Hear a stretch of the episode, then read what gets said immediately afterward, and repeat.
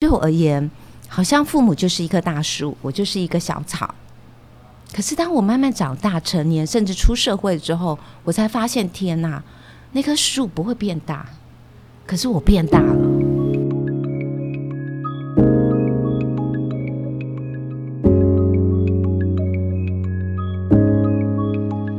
人生只有一件事，什么事？你的事，我的事，以及所有人的人生故事。大家好，我是小唐。大家好，我是丽如。欢迎你来收听我们全新的单元啊，活学的 Podcast《人生只有一件事》二点零的单元啊。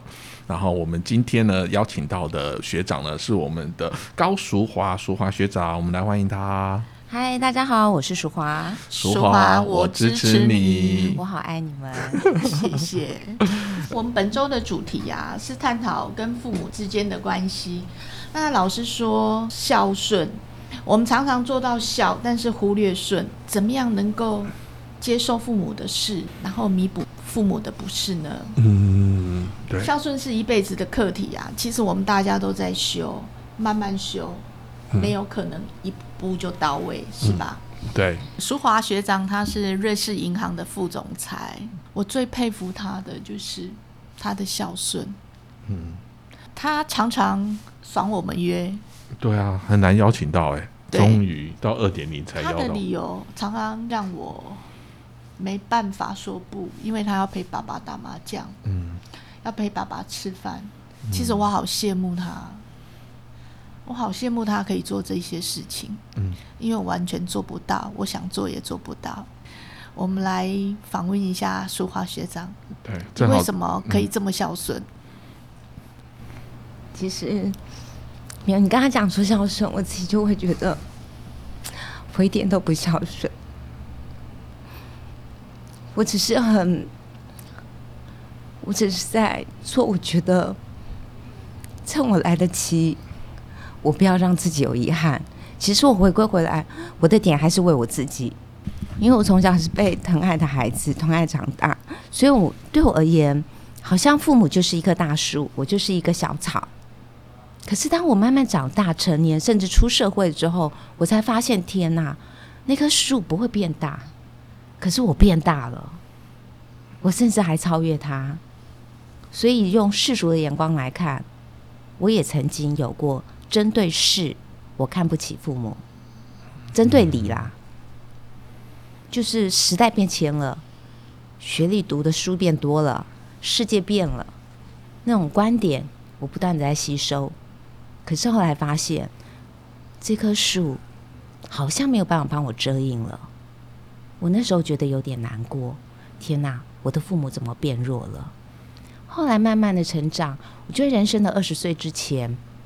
父母影响很大，可是二十岁到四十岁，真的就是自己要去重新思考，因为那个时候我们已经吸收了很多养分，也被保护了。自己在长大的情况之下，你要转换你自己的一个一个想法，也就是说，你已经不再是一个小草，你跟着变成大树。我很感谢的是，我现在发现我这棵树比他们还要大了。我很感恩他们给我这个机会。在在过去的二十年，也就是诶十年的当中，我完全享受在我的爸爸，他是一棵小树，我是大树，我可以遮引他。所以你说陪打麻将很轻松啊，不用大脑哎，呃，而且思维不一样，是要怎么赔钱，怎么样输钱，而且输的要开心，输的要。不好，不留痕迹，或者是有些要明显的留留痕迹，让人家哈哈大笑。因为我就在训练另外一个课题，就是凡事一定要赢吗？赢是唯一的选择吗？我在我父亲的身上，我在学习，他让我还在学习的是，如果我清楚知道我要的是什么，那个过程，就算是结果输赢、赌博、赌金。我都觉得那不重要。其实哈，我们在活学里面，我们其实都体验到说，生活，生活就是修行的道场。我最近爸爸不在了哈，我我也才发现说，其实真正的体会到人家说父母就是修行的菩萨。修行的菩萨。其实父母亲他们所有的是跟不是，都是来成就我们的，都是要让我们更好。对，所以老师在书里面就是说，一个孝顺的孩子，他必然是承袭父母的事，然后弥补父母的不是。我好深刻，我好深刻，真的，父母就是菩萨。对我们何其有幸，何其有幸当人家的孩子，让他们给我们的这样子的一个能量，嗯，可以借由我们，然后去传递。其实丽丽学长，我要谢谢你，因为我们有同居在一起过，所以会知道一些呃比较更深的一些资料资讯啦。那我自己的感受是，你提你给我了很大的提醒，就是之前爸爸在这个加护病房，或者是爸爸走出之前，呃，进加护病房之前，这个自己跑来台北啦，或一些经历等等，然后到他过世，你对于他呃转念成那种感谢的心，跟这个过程里面。带给你的帮助，其实你事后把位移之后，你看到的一切都是很美好的。那其实不断在提醒我，我正在走入最艰难的课题，也就是像我今天今天早上来之前，那照顾爸爸的阿姨就说：“嗯，爸爸跟他哭，他不想活了，他活得好痛苦。他是一个凡事都靠自己的人，他十四岁就被抓当兵。”然后就就跟着部队，最后来到台湾，人生地不熟，什么都没有的情况之下，他自己去独立生存。那凡事都要靠自己的意念。你知道我爸多强啊？他在八十七岁的时候，我女儿四五岁，我女儿就会拉着我爸的手去公园。那玩累了，可能超过半个小时以上，玩累了赖皮回来。要我爸爸背着他，八十七岁，八十七岁耶，公，然后背着四五岁的小朋友，哇！然后他最近几天也在跟我们讲说，他走的话不要为他流眼泪，不值得。我们就在一起的时候欢喜快乐，走了人生就是就是一回事嘛，每个人都要经历，没有什么，所以不需要浪费眼泪。在他走之后。所以他就开始交代一大堆的后事。那我我我佩服他的是说，你看他的功课就是到了最后的这个阶层，他还是没有办法靠自己去解决他的生命。嗯，他还是想解决问题，他还是不要成为儿女的负担。那我们能做什么？我什么都不能做，我只能为他祷告。可是除了祷告之外，我跟他在一起的时间，我要好好珍惜。比如说，我昨天陪他打麻将，打麻将完之后，就开始跟我女儿这几天，因为她学校考完试了，我们就在讲说，哎，我们来轮流来分摊阿姨按摩的压力，所以我们就是去帮忙按摩，然后我一按摩，你知道，就是是皮皮包骨。我可能很久很久没有帮我爸按摩了，也许三个月、半年。可是这这几个月，他就是瞬间变成皮包骨，他瘦了十公斤。你知道当下我的感受就是，哇，他真的好弱，他真的很需要。我也会想到，哎，我这么年轻，我这样子按摩不到五分钟我就累了。那我我爸爸八十七岁还。背一个四五岁的孩子走十五分钟的路，所以点点滴滴的那种回忆，让我怎么能不顺？怎么不去想？就我是一个既得利益者，我拥有这么多，真的就是爱，爱，就父母的爱，还有孩子对。对爸妈的爱，我可是我特别要分享，我一定要跟大家分享，就是说，其实我并不是从小就看到我父母是这个样子，我就想要知了解。我真的是十五年前我妈过世之后，我才跟开始跟我爸爸接触。那跟我爸爸接触，我自己的选择就是，我我只剩下爸爸了。好，因为我从小我在三岁多，我爸爸去国外，我昨天才知道他去国外八年，所以他在我政府，都已经打赢日本了。所以他在我。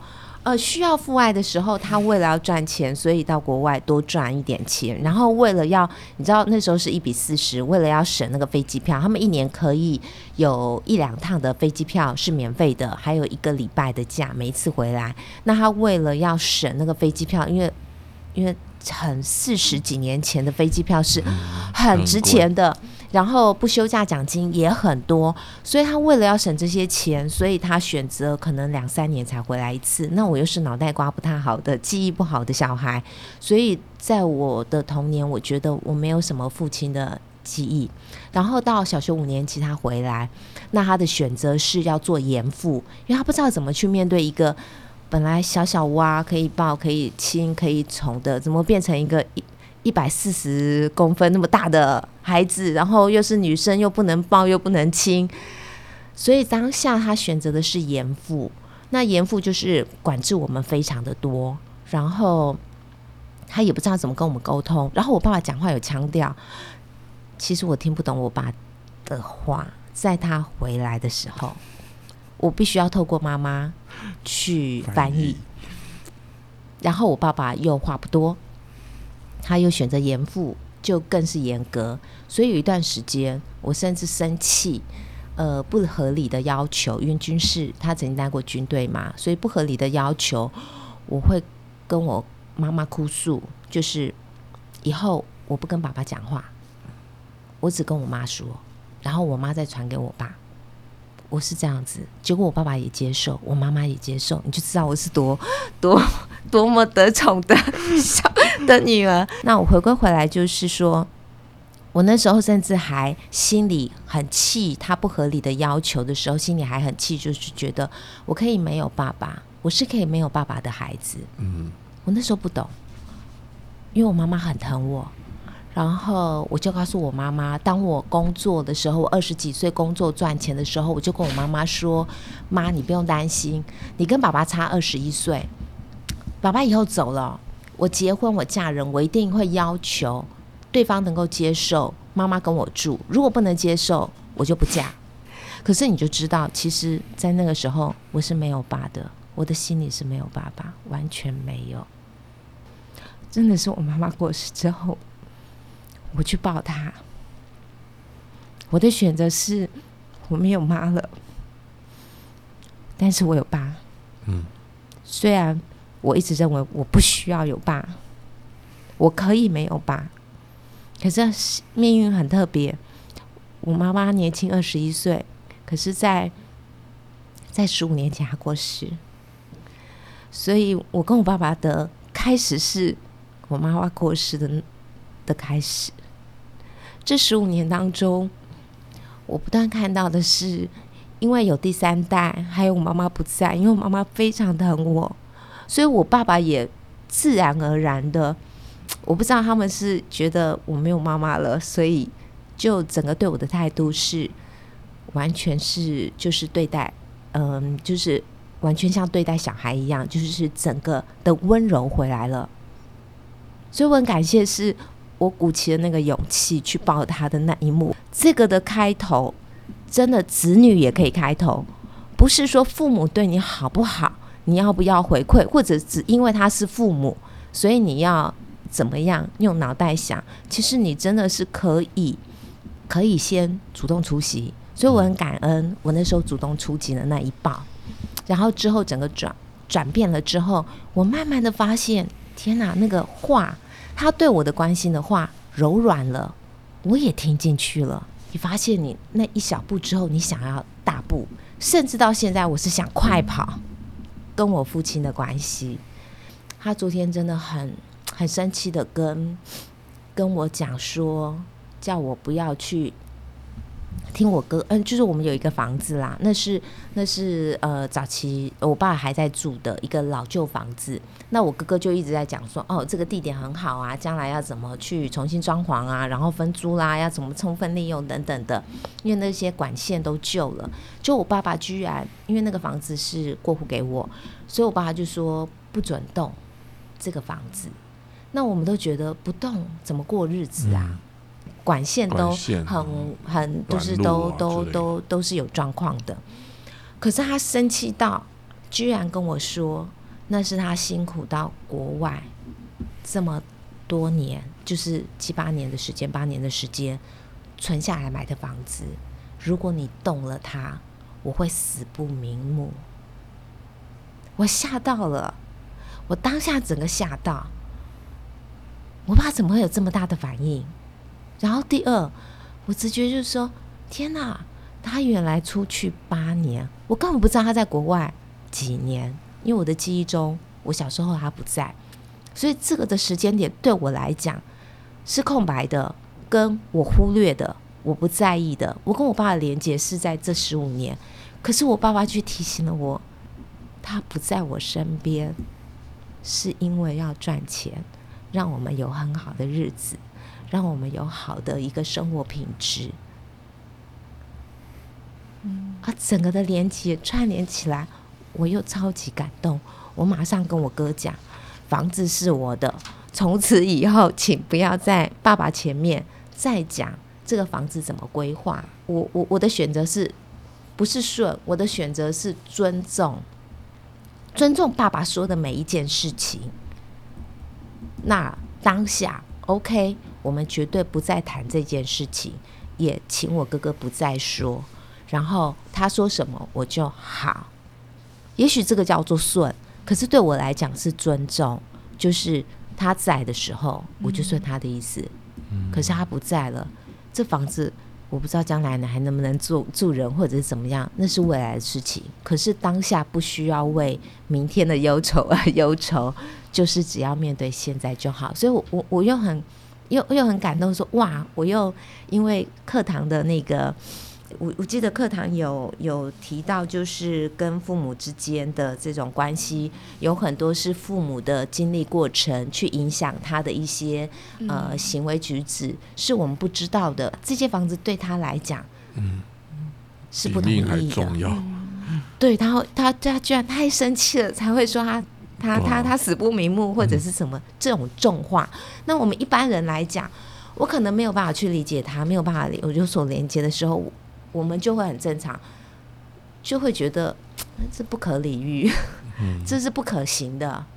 然后你有需要死不瞑目吗？那把这么大的罪来灌在我身上，或者是巴拉巴拉就可以去想扩大解释，就因为他讲的一些情绪的话话语，所以其实我自己会呃领受到，就这几年我修的功课是修画中之画的那种感受，所以就是课堂里面常常在讲，我们需要位移，真的需要位移。你位移之后看到的问题、看到事情是完全不一样的。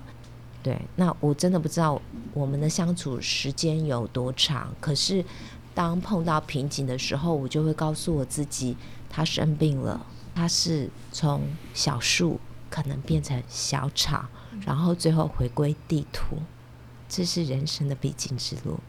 既然是这样子的情况之下，它不再是小数了，你怎么能够凡事用理智来去看事情？就是他讲的话，你要把它放在心里吗？你要看重那个言辞吗？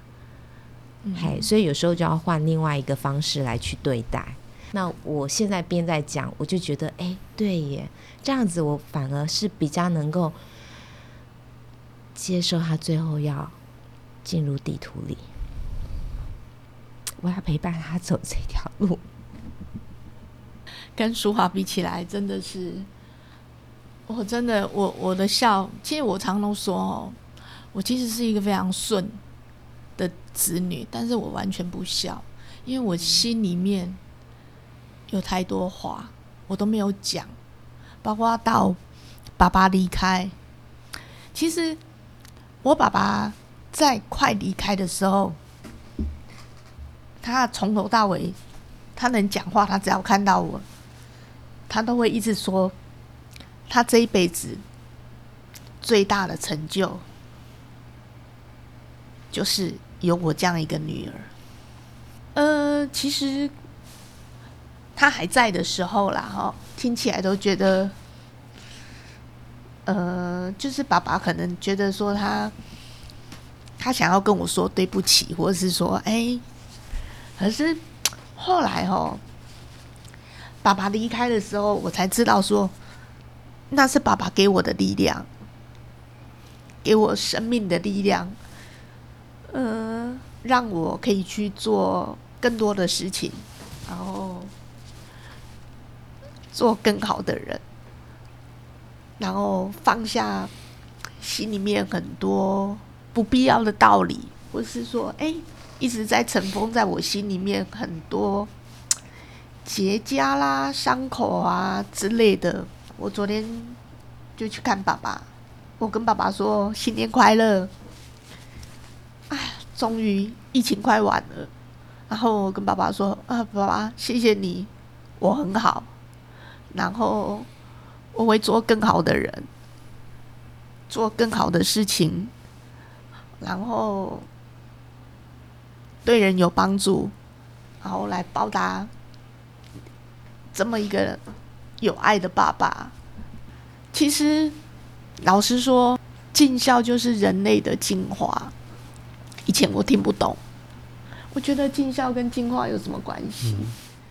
原来孝顺真的就是可以让人家位移，真的孝做到心里面，你真的就是进化了，会让你的人生好像点了一盏光明灯。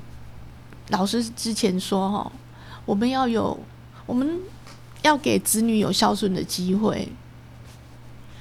我听不懂，我真的听不懂。然后我到现在我才懂，哎。不止我们要孝顺，我们要给人家孝顺的机会。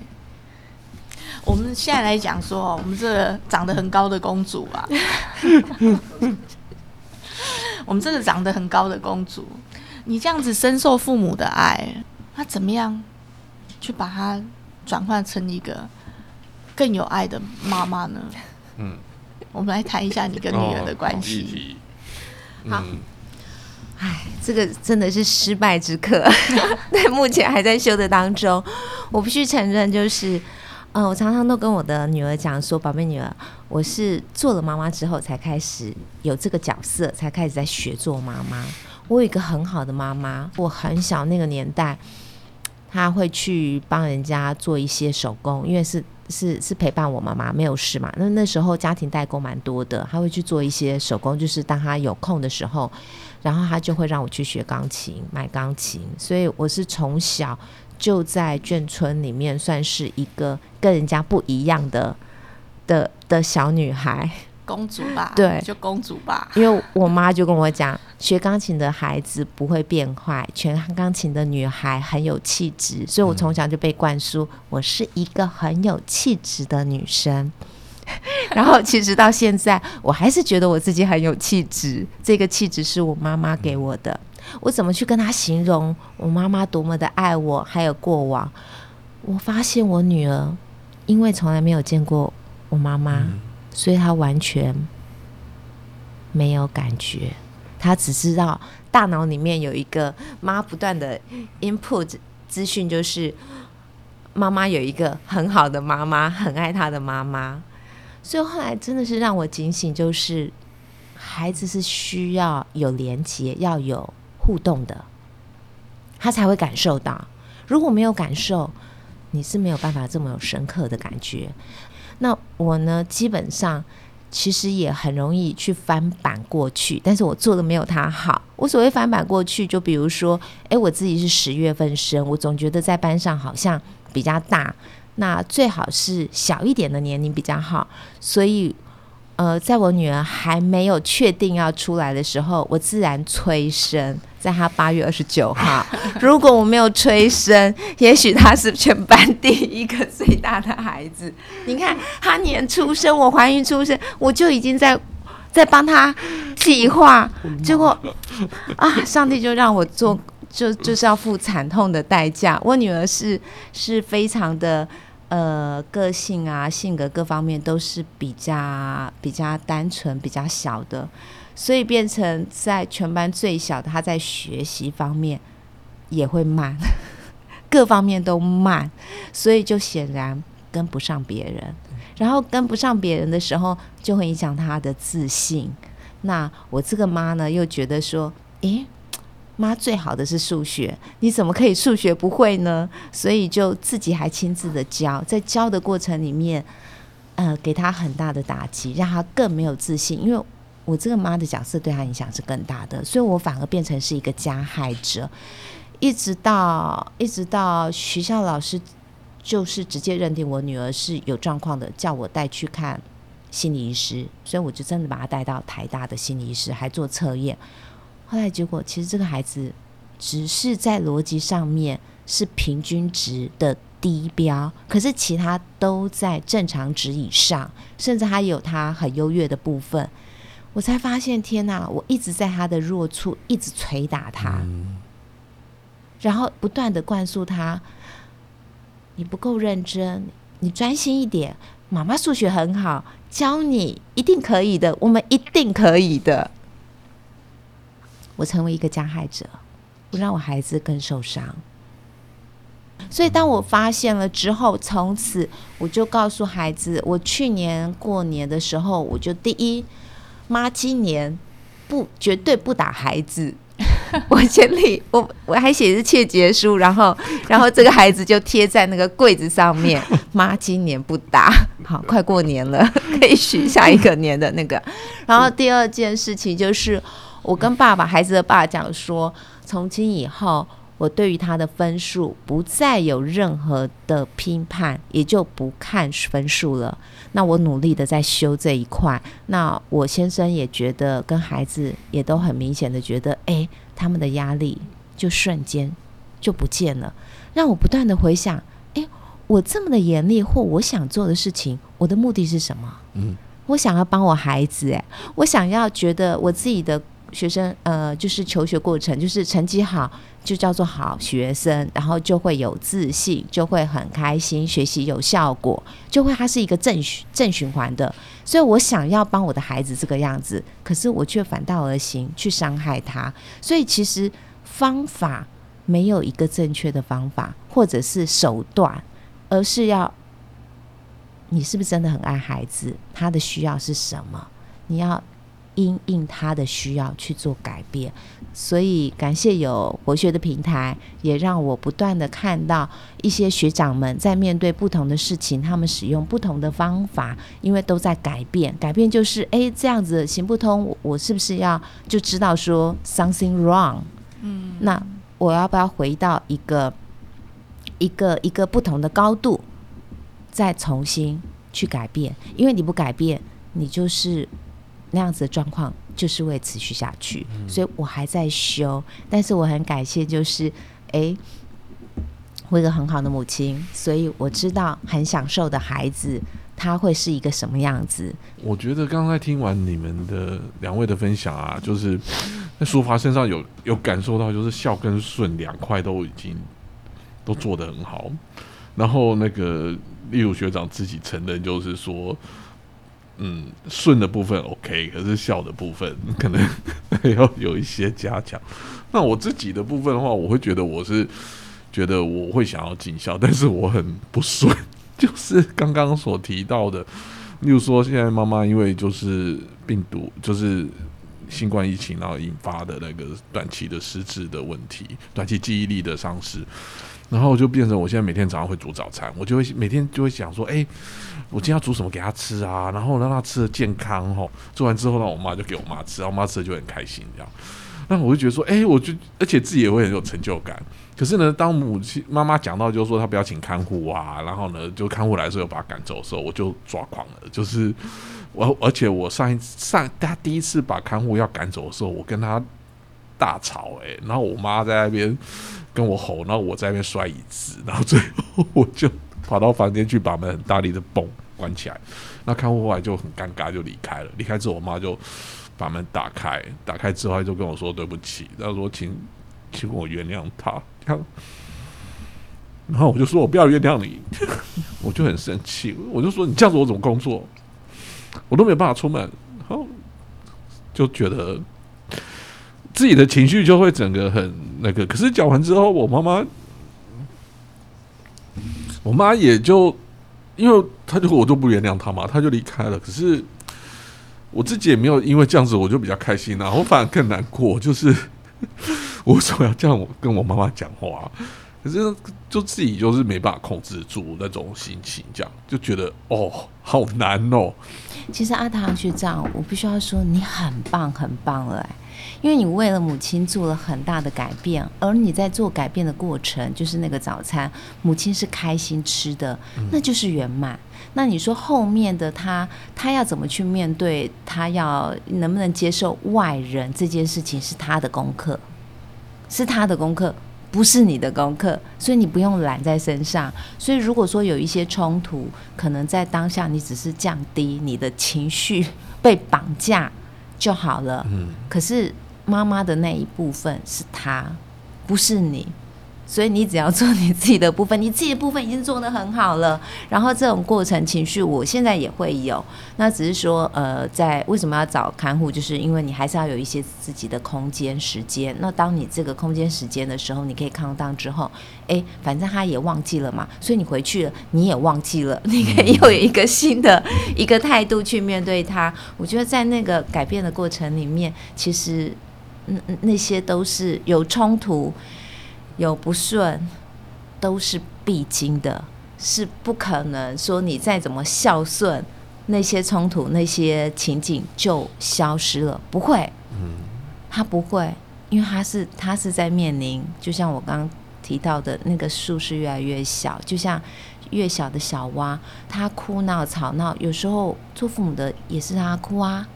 然后还会讲说哭一哭好啊，在运动啊，反而对他身体是好的。所以也许适当的、适当的让父母亲呃情绪起来或干什么，也也许对他是好的。就像说人家讲说，你那个久久卧不起的的老人，其实会伤害更大。所以偶尔让他起来或者是怎么样，其实对他来讲很吃力、很不舒服，可是是好的。嗯。